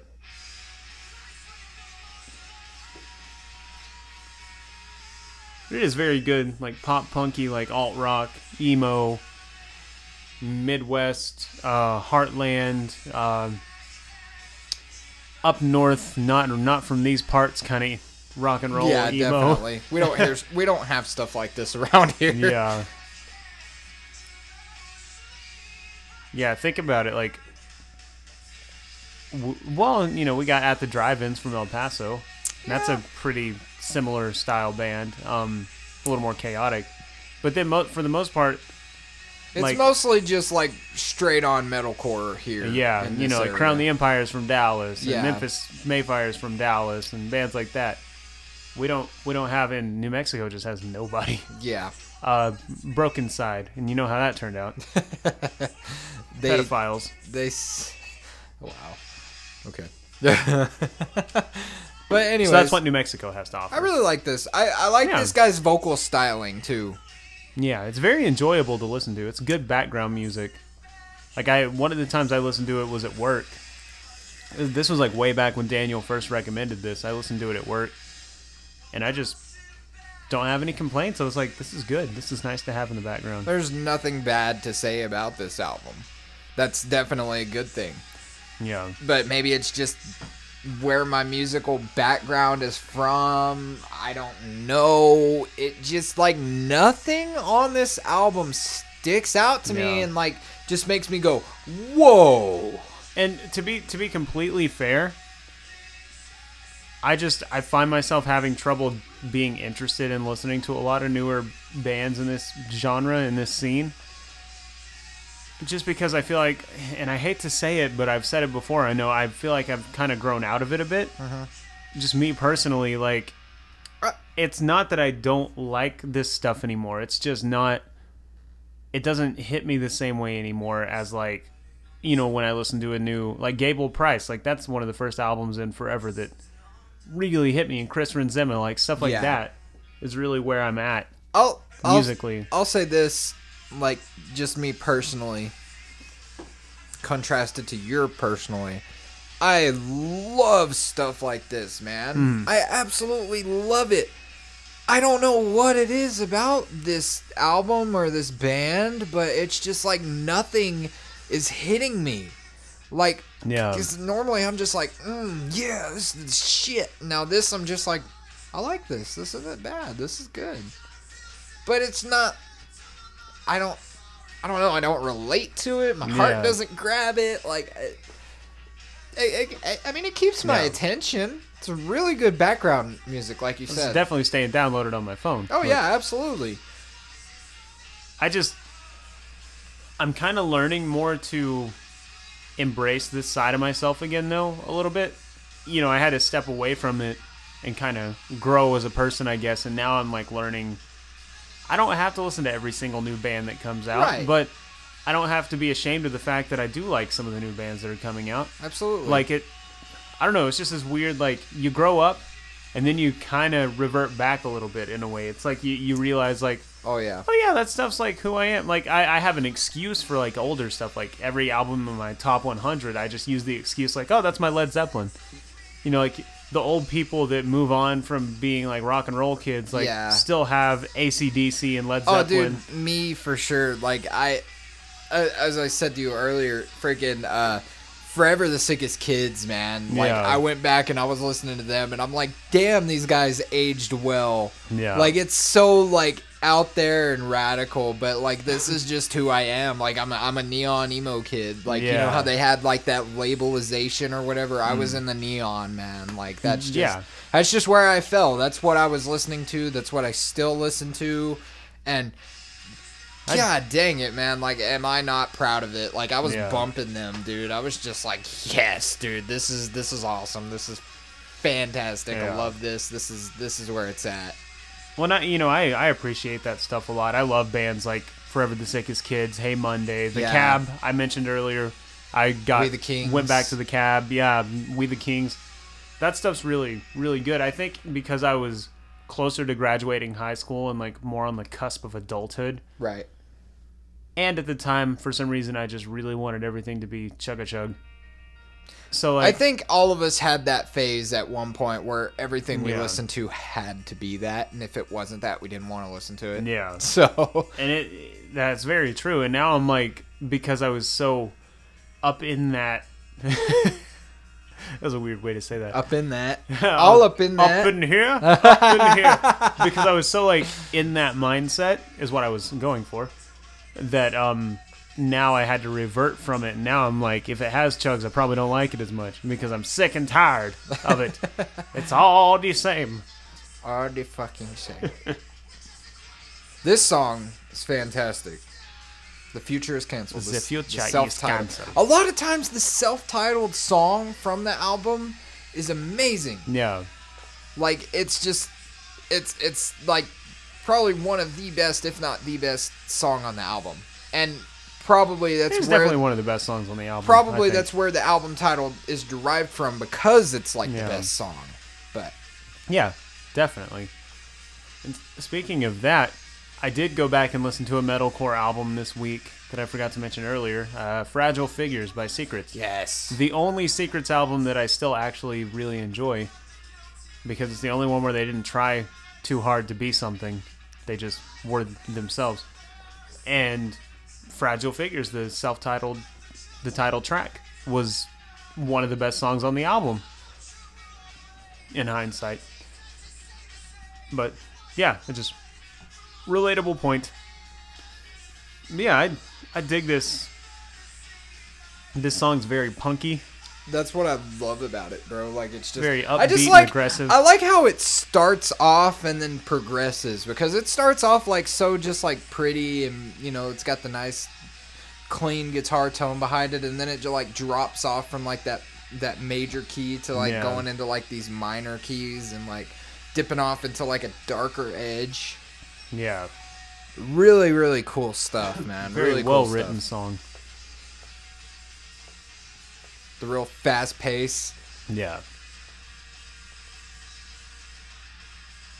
kind of chaotic. yeah, it is pretty. Like, ah, Yeah. it's got like that kind of like sporadic movement. CKY reference. Hey Brandon, you know that one song that goes "Burn-a-na-na"? Bernadette, I know her. This is a fantastic song too. Montreal. I hope I use proper accent. That is like a French Canadian place, right? Sure. Montreal. In Quebec. Sorry. It's from the show Letterkenny, if you never watched that. Have not. This is one of the more poppy songs. Yeah. I like it. That is one one of the major takeaways from this album for me is that it's very heartfelt. Yeah. Like you know, we talk about emotional music and like that coming through in the music.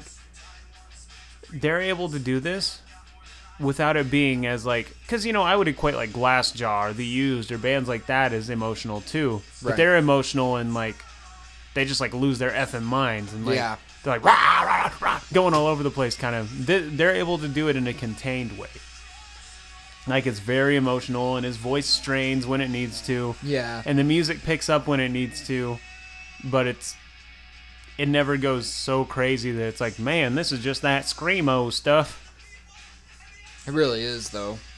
If I would label anything as screamo, it would be this. Yeah. But it, it it's hard because like essentially this like time frame like 2013 to like 2018 like that pop punk is like essentially screamo Yep. because every band goes "Rah!" and, like just yells and Yeah. Just gives it crazy. their all, man. Yeah. Like emo at its core, bro.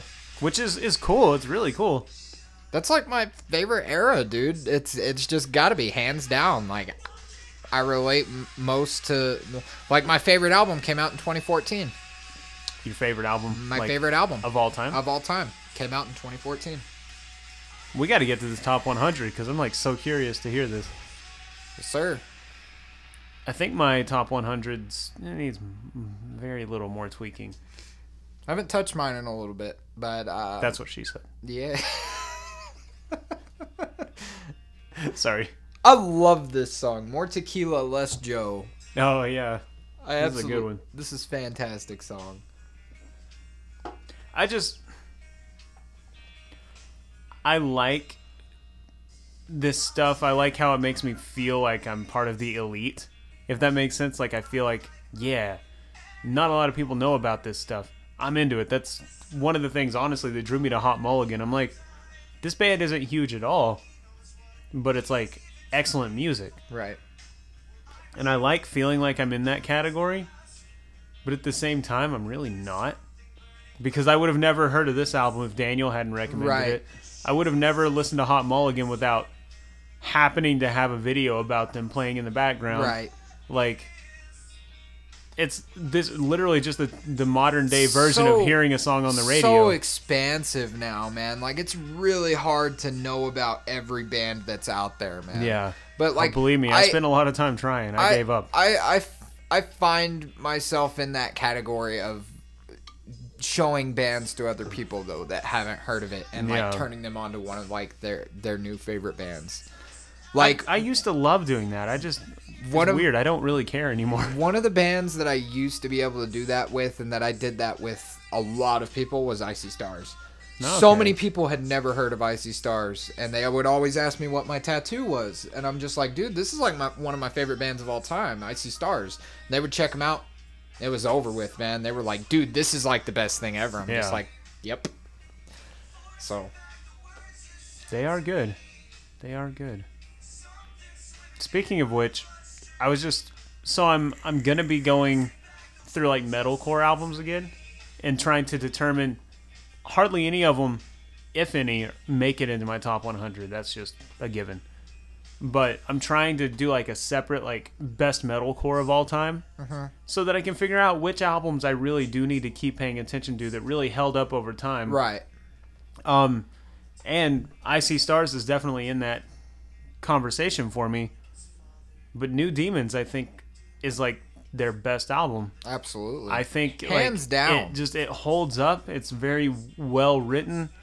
It's like you could see It's what they were trying to do. unique. Like Digital Renegade, you could tell what they were going for. But New Digital Demons is Renegade like perfect. was the start of what they were going for, and then they Yeah. got rid of half the band and they transitioned to what Treehouse was. Yeah. which which is another like their second best album in my opinion, absolutely just because it's very Digital Renegade. I feel like has my favorite songs, huh. That From- may from honestly them- maybe my least favorite album of theirs. At this but point. yes, it is probably my least favorite, even even over um, End of the World Party, which Well, that was a very like bland. the, the reason I like End of the World Party in 3D so much is it's like they're the those albums fit in like that neon emo era that you're talking about. Yeah. But they also kind of dabble with the whole like scene metalcore thing. Mm-hmm. It's like Sleeping with Sirens, only like neon emo, Yep. in my opinion. Absolutely, dude. That was a little tangent for you, but you know, beer can. This is this is one of my favorite songs on the album, just because I like the name, beer can, because it's like you can tell it's a serious song, but when I first heard it, I was like, this is gonna be a party song.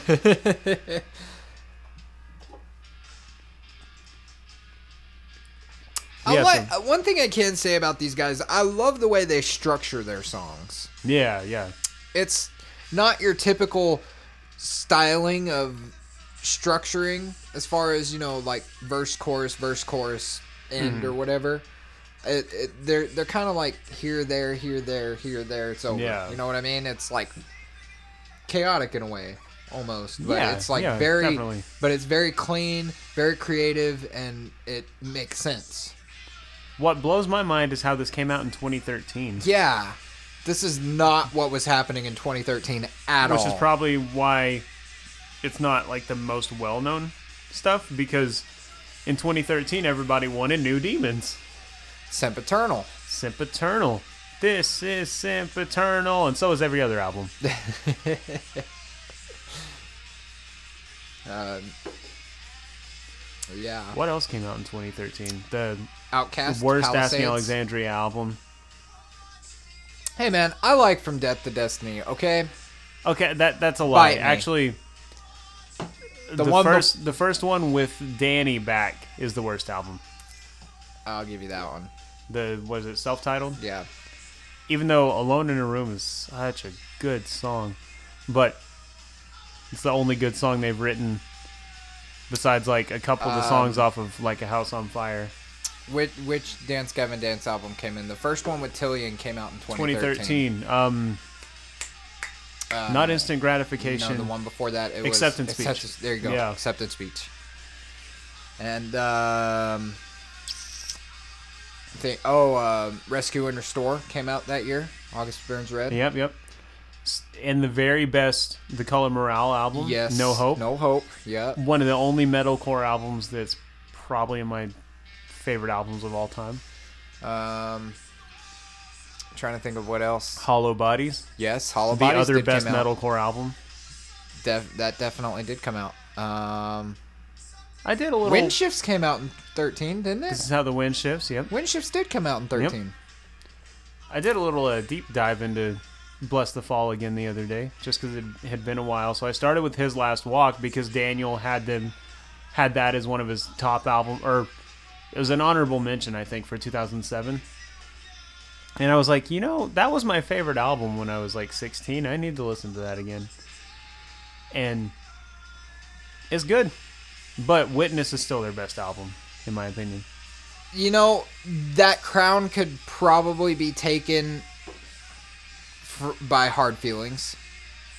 I, I like Hard Feelings a lot. It's the right direction. I don't know that it's like their best album. I something about the No, you know what?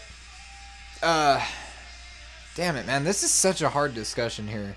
Well, how about we get to that later? We're gonna have to do a bless. Yeah, because I'm. I'm gonna go Yeah. off so hard on this. I, the only point that I wanted to make is Witness. Like if you listen to the guitar, aside from the chugs, Witness sounds like a Saosin album, yeah, which I think is why I love it so much. Because it, I literally had just watched like Beau Burchell doing some like Saosin playthroughs, Uh-huh. and then I listened to Witness that night, and I was like, very similar. "Dude, these riffs sound like they could be on the self-titled Se- Saosin record, which Well, I think another thing that has to do with possibly that my favorite album of all time. We'll find was out. for Witness and Awakening. They went with a uh, a rock producer. yeah, like a butt rock producer. yeah.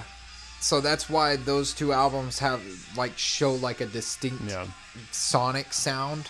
But even as far as like metalcore goes, even though it sounds like everything else out there, they do it so much better. Like Hollow Bodies to Those Left Behind, like Yeah. those are leaps and bounds, in my opinion, above anything else that came out in that world, Yep. which is crazy. And I'm going off on a tangent again. That's I'm sorry. that's crazy how we can go from this to well, I think it was the the year that this album came out. yeah, out. We're talking about Hollow the Bodies album. came out in 2013. That's crazy to think that this was the same year as that, but it's like Yeah. so different. and yet, yeah, and yet this this album feels very relevant. Like it could have came out this year or last Yeah. year. Like I really feel like this fits in with like the new Broadside and the new Neck Deep and Yeah, Hot Mulligan absolutely. and all these other bands we're talking about. Like I feel like Movements, Trash Boat. Yeah, but this is like kind of pre that, which is there's nothing wrong with. It's just Yet I've never heard of these guys before. Daniel. ahead of their time. That's what I think about this band. Absolutely. And I think they only have one other full length album so far, which came out in like I, 2017. I didn't maybe? I didn't check out any of their other stuff, just this one. I I looked like I looked at their discography to see. So they have The King of No Man is an album from 2017. It's got a song called The Future is Cancelled Part 2. Nice. Cool. I'm going to check this album out. But yeah. Ahead of their time, I would say for this band. Absolutely. I like it a lot. It's uh, one of Daniel's favorite albums of all time, from what I understand. Which I can see. I can see that, especially based on his like musical taste. He's very, a lot like me. This dude is like in love with the 2000s, which all people with a normal brain should be, in my opinion. But he, um, I can see this. I can see why this is one of his favorite albums. I like it a lot. Not gonna be one of my top 100 or No. anything. It's not. I said it's good. But to be fair, my top 100, anything past 2010 is kind of like not on that list anymore for the most part. I, I love how much our top 100s are going to vary here, man. It's going to be so cool to see. And the crazy thing is, I feel like a lot of stuff in your list, I'm gonna be like, I love that. I wish I could have made room for it. And I feel like you're, you're gonna be the I'm same, the same for boat, me. bro. Yep. Like I love that. I wish I could have made room for it. But it's like, it's, you know, This is just how it goes, man. the music that defines me is the music that defines me. You know.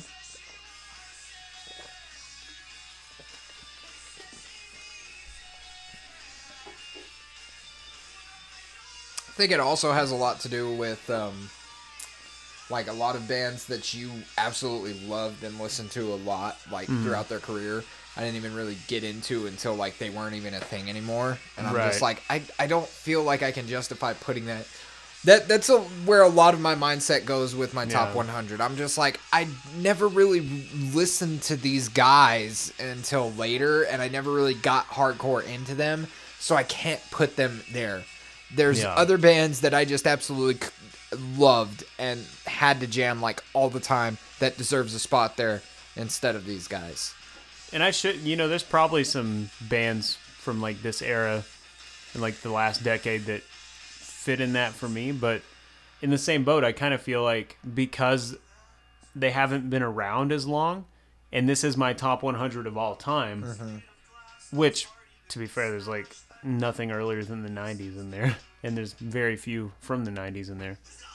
But for me, like, these albums are the albums that and the artists that have just they've been there since I was a wee lad. Yeah. You know, like Memphis May Fire was my favorite band at one point, but I was out of high school when they became my favorite band, you know? Right. Like I feel like twen- like 18 to And like you- and you 26 didn't- year and old they Brandon. didn't stick around for you as long as they should have. You yeah, know what like I mean? they, they they fizzled out pretty fast for me. And so did like a majority of those bands. But and I also feel like just Brandon from age 18 to like 25 it wasn't in his best judgment years, wasn't his wisest. so the music I liked then not as uh not as good as what I like now and what I liked There's before. there there's quite a few things like that for me where I'm like I was all about that album and I've, I'll go back and l- re-listen to it and I'm just like why did I like Yeah. this so much? Because I listen to it now and I'm just like I don't really care for this. Why is this? Why Yeah. was this so like? Why did I listen to this so much, man? Like damn. and uh, you know like the any of the albums that are like important to me. They still hold a special place to me. But I can also like looking at my mindset as just a wide-eyed, fresh high school kid listening to bands like Underoath or Saosin. Yeah. Like my mindset then, those albums impacted me more than my mindset, I guess, when I was into like the Color Morale, and Yeah. Memphis May Fire, because at that point I was just kind of indulging my like whiny emo kid self, you know, like Yeah. like it didn't captivate me so much because I didn't know what else was going on in the world. Right. You know, I I I don't know how to articulate this, but it's like when I heard they're only chasing safety, I didn't know much about music at all, and so I was like, oh my god, this is like one of the greatest things ever. When I heard "The Hollow" by Memphis May Fire, I was just like, this is exactly what I want right now. Yeah. you, you know. Yeah. And so, me not being that same person anymore, I don't want it as much. It's still fun to listen to, and I can honestly like think of just the euphoric feeling that I had seeing Memphis May Fire live. Yeah, and that makes it special. That's another thing. Like, it's hard for me not to include stuff that, like, when I listen to it, I don't necessarily like it as much, but I it, it gives me like this euphoric sense of Yeah. you know like you remember remem- back then, like how you felt back then. yeah, and I'm just like, damn, man. Yeah, I definitely can see why I loved this so much. But like now, it's just like, eh. yeah, did it hold up? No, that's why it's not there. There you go. exactly. But I yeah, just- my favorite album from 2014 held up tremendously, and I'm gonna tell you right now, favorite album of all time I'm very curious. has to be man. Absolutely. I'm like racking I, my brain trying to think what I, it could be. I cannot, I cannot stress enough that this album has held up over Gi- those. give me one years. hint. Heavy album? Not not so heavy, Heavy album. Heavy album. Heavy. 2014. Hmm.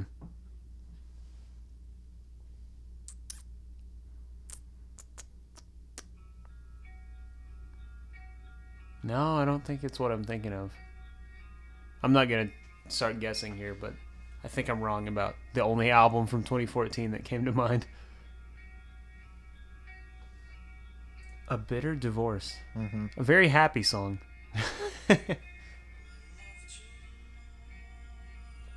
you know, that is even if this album isn't like super special to either of us, it's doing something that a lot of albums these days don't, and it's creating a very deep conversation, Yeah. which that in in and of itself is a feat, I think. Like, yes, absolutely. And as I said to begin with, man, there's nothing bad can be said about this album. Yeah. It just it just didn't grab me the way that I wanted it to. It's just this is the perfect album to have in the background while sipping a beer and talking about music. Like, It's beautiful, man. I love it. I I like it. It it accomplishes what it sets out to accomplish yeah, and definitely a statement album. Especially considering like what we were talking about earlier, all the albums that came out in the same year as this album, like what yeah. the this hell? is like I said, it's ahead of its time, but at the same time, I feel like those who caught wind of this in 2013 were lucky. Yeah, Like- definitely. I feel like this would have been. It could have went one of two ways for me back then. For me, I can tell you right now, I would not have liked this back then because I was looking Yeah. for like one thing and one thing only back then. And Yeah. absolutely. Me too. But I also at the that's the same year that like I got into Oh, Jesus, we forgot the bad. biggest release of 2013. Common Courtesy. that was a big one. That was a huge one. I don't know if I'd say that was the biggest. that for was me. the biggest one, bro. That was I mean, it was the biggest in the scene, but it is- wasn't the biggest for me personally. that, It is my favorite A Day to Remember album. absolutely can say without a doubt, man, that is the the absolute biggest album and the best album. Yeah. And I'm still pissed off that Feel got album of the year over that album. Yeah, weak. I am so pissed off about that. I'm like, a day to remember fought this freaking lawsuit for so long and finally won and got the rights to produce this album on their own. And it is like the best music I've heard all year. And you're to give it to freaking Sleeping with Sirens? screw you, Yeah, screw you. yeah. You know, it is. It is what it is. It is But, what it is, but damn it, man, I'm still bitter about that. Yeah. I just. I'm trying to put myself because I was 20, 22 in this at this year. Mm-hmm. I don't even remember being 22 that much, to be honest. That was like fresh out of uh, us being in a band together. Yep. That was like when I was in the the thick of like I'm gonna be a rock star. I'm gonna headline Warped Tour. I'm gonna be the voice of a generation. and and Matty Mullins was my my uh, role model at that point. Unfortunately, um, he's still kind of a role model. I follow him like he posts a lot about like cooking and like grilling on his fancy Traeger grill, and I'm like. You're still my hero, Matty. Only we're like adults now, so I'm like, Right. you know. But yeah, I don't know that I would have liked this so much back then. But at the same time, I was into some weird stuff back then just to be contrarian. Like this band Lions Lions, I remember, was like really big for me in that year. And it was kind of along the same lines as this, just a little more like post hardcore and not so much pop punky. Right. But, you know, I feel like I would have liked this, but I would have forgotten about it. I was I was all about like post hardcore Um. metalcore back then, man. Like pop punk was a huge part of my like early high school Pre- years. Yeah. And then all of a sudden I just like abandoned pop punk altogether and started going full post hardcore like just heavy like it's got to be like djenty it's got to be bouncy it's, it's got to be uh, it, it, it's got to be this or nothing Yeah. you know Well, So- I think a lot of it too is, and this is the effect I think it has on a lot of people is, especially that young, and in a like music scene like that, it becomes your identity. yeah It's like, you know, I was strutting about everywhere I went, saying, "I'm that guy." Like Memphis May Fire is who I am. like Warped Tour is who I am. And it's like, that's fine and dandy when you're a kid with you know needing somewhere to go that's not like just doing heroin you know that's a little extreme but Yeah. okay well, it's a lot better to find your identity in music and in bands and stuff than like other things that you could be doing you know? Yeah. Which thank god that i i had that but also thank god that i'm not that young and naive anymore. Like i like the music i like. It doesn't define me. It defines like a very tiny fraction of who i am. Like it is something that comes up a lot like when i introduce myself to people and talk about my life i'm like i have records. You know i'm that hipster guy that's you know got a record collection of my favorite albums. But you know i'm like yeah i'm an i'm an emo kid like i'm an emo night kind of guy like i'm 30 years old and still reminiscing about how great sugar we're going down is you know but that's also not all of who i am anymore right Whereas back then, that was like the first thing I would tell people is, "I'm in a I'm in a hardcore band. I'm Yep. this and blah blah blah." Yep. it's like you grow up and you realize like the music that impacts you impacts you, but there's you know more to life, I guess. Which back then there was no more to life. It was like, music or nothing yeah, like I'm gonna have my beer, I'm gonna hang out with my friends, and I'm gonna listen to this music, yep which is crazy to think about. And I Really think in a way why I kind of am like, Ugh, stay away from the metalcore now because it did consume me for so long.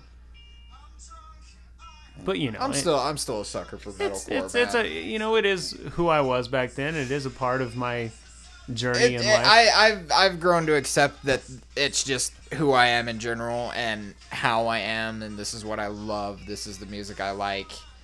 You know, I I still branch out and I listen to all kinds of stuff, Yeah. man. But like, you know, that's just like anything new that is remotely similar to stuff I used to listen to like seven, eight years ago. I love it. It's Yeah. absolutely fantastic. It's great. I'll listen to it. maybe maybe I'll maybe I'll be there to some extent when I get through this like best metalcore thing I'm about to venture into. I'm having a hard time starting it though. Because some of the stuff I just don't want to listen to. Like I made myself listen to Abandon All Ships the other day. They're not metalcore, bro. I mean, it's just chugs, chugs and keyboards. They're not metalcore though. they're not metalcore. I don't consider them metalcore at all. Anything that's like fifty percent or more chugs, I consider metal. Consider metalcore. Consider middle little. consider metal. I consider it. Sorry. hey, hey, yay.